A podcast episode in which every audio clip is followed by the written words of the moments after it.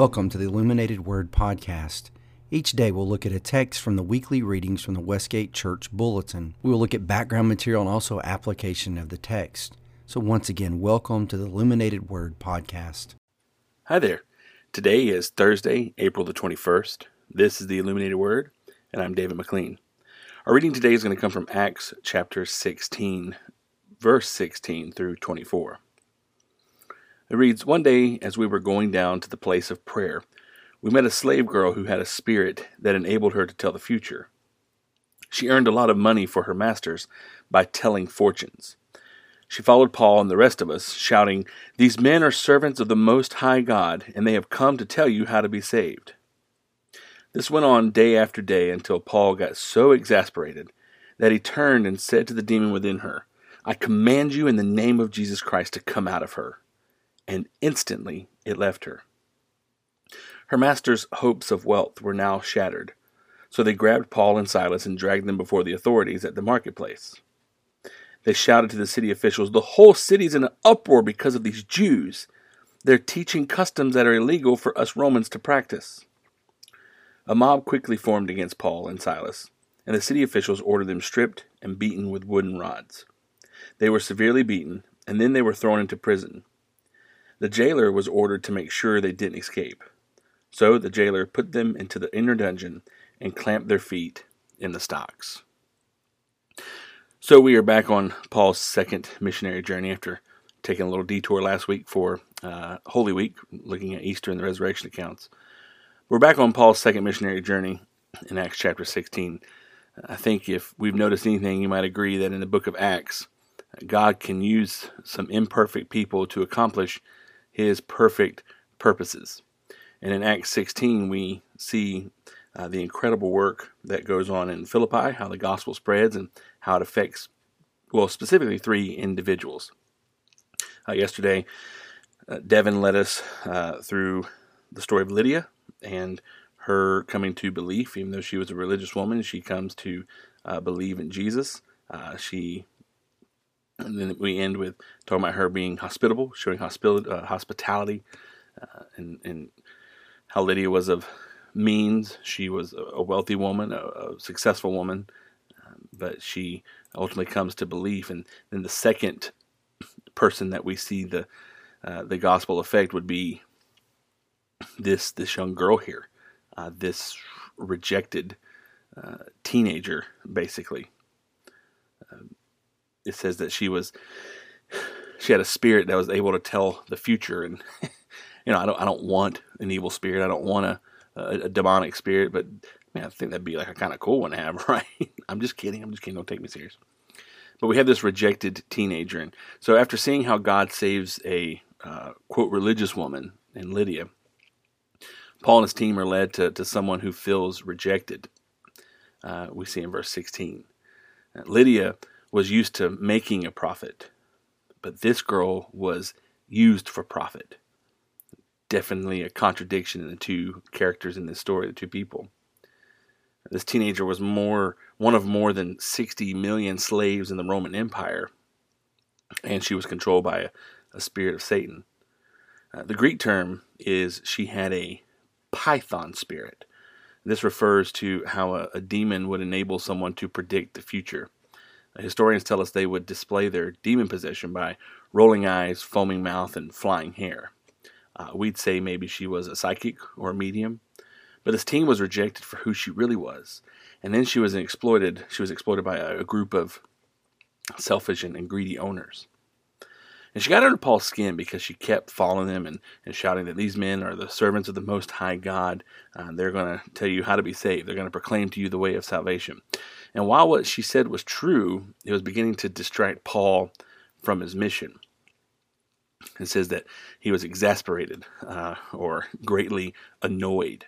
He turns to her and says, I command you in the name of Jesus to come out of her. And immediately it came out of her. That word annoyed or exasperated means he was worn out and wearied. Um, he, he had enough of it, enough. So, why would he get uh, annoyed or aggravated or exasperated at this girl who's proclaiming the truth. I mean, the demon is proclaiming the truth. They are servants of the Most High God, and they are going to come and proclaim uh, the way to be saved, the way to salvation. Some people say it was uh, because of who she was and what she did. Uh, she kind of created almost like a circus atmosphere. People would come around and want to hear her. And so maybe it was just pure chaos for several days. And he just had enough because he wasn't able to uh, teach, he wasn't able to speak to people, he wasn't able to do what God had sent him there to do. I think though there, there might be something else at work here um, about how his message was being distract. He was being distracted from his message. This this girl was beginning to distract Paul from his mission. You know, Satan will do anything to sidetrack us from what we've been called to do. And in Paul, to his credit, he didn't appeal to his own strength when he cast the demon out. He appealed to the authority of Jesus. Uh, you know, he was annoyed, uh, irked, but he relied on the power of Jesus to do something that would both glorify God and deliver this enslaved teenage girl. There's one thing that I know for for sure, and I'm sure you have experienced before, and that is this: Satan often goes on the attack after we experience spiritual victory. You know, you got Lydia and her household are now established in their faith, and and Paul and, and Silas are you know, maybe on this high, like, man, some things are going great here in Philippi. That was really cool what happened with Lydia. And, man, and then Satan has to start looking for a way to trip up the team. And, and Satan does it to us today as well. When things are going well, we got to watch out. First, that's what Peter tells us in 1 Peter 5 8. He reminds us to be uh, sober minded, be watchful. That our adversary, the devil, prowls around like a roaring lion, seeking someone to devour. Now, sometimes Satan will use an outright attack against believers. But oftentimes, his most dangerous strategy is, is not aggression, but alignment with truth. I think that's what Paul was saying in 2 Corinthians 11 14. He says, For even Satan disguises himself as an angel of light. And we need to be on our guard so we don't let Satan have a foothold in our lives or, or a foothold in our church. Uh, here we see the devil was trying to derail the proclamation of God's purposes by appearing to be in line with the truth as he attempted to form an alliance and and end up he would have ended up gaining a position to subvert the message. You know, here's a girl who is clearly possessed by an evil spirit, and she is out there, or the spirit is proclaiming uh, to be aligned with the truth that Paul and Silas is going to s- share with them. So, eh, what it looks like is not that the girl is aligned with Paul and Silas, but that Paul and Silas are aligned with the evil spirit, which would have subverted their message before they ever got a chance to share it.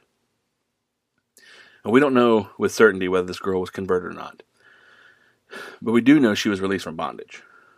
Uh, and unfortunately, once her powers of prediction were gone, her owners immediately rejected her. She didn't matter to them at all. And now that she was used up, they didn't have any use for her. And so they get angry they they snap really.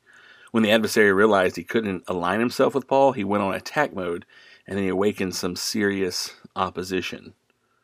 When the owners of this slave girl realized that their source of income had dried up, they went ballistic. They riled everyone up and went straight to the magistrates, who ordered Paul and Silas to be stripped, which would have been very humiliating. And then verse 23 says that Paul and Silas were beaten and scourged. Uh, by the way, the Romans called these magistrates lictors which is where we get the term getting your licks in. This barbaric scourging would have left their backs bloody and raw and their, their skin shredded. I mean, your muscles basically looking like hamburger. And magistrate was so wound up that they ordered Paul and Silas be thrown into prison. And they give the jailer a special command to guard them carefully. And so we end our reading with having received this order, he put them into the inner prison and fastened their feet in the stocks. But something incredible is about to happen yet again in the missionary journey of Paul and Silas. But we'll save that for tomorrow. Until then, have a blessed day.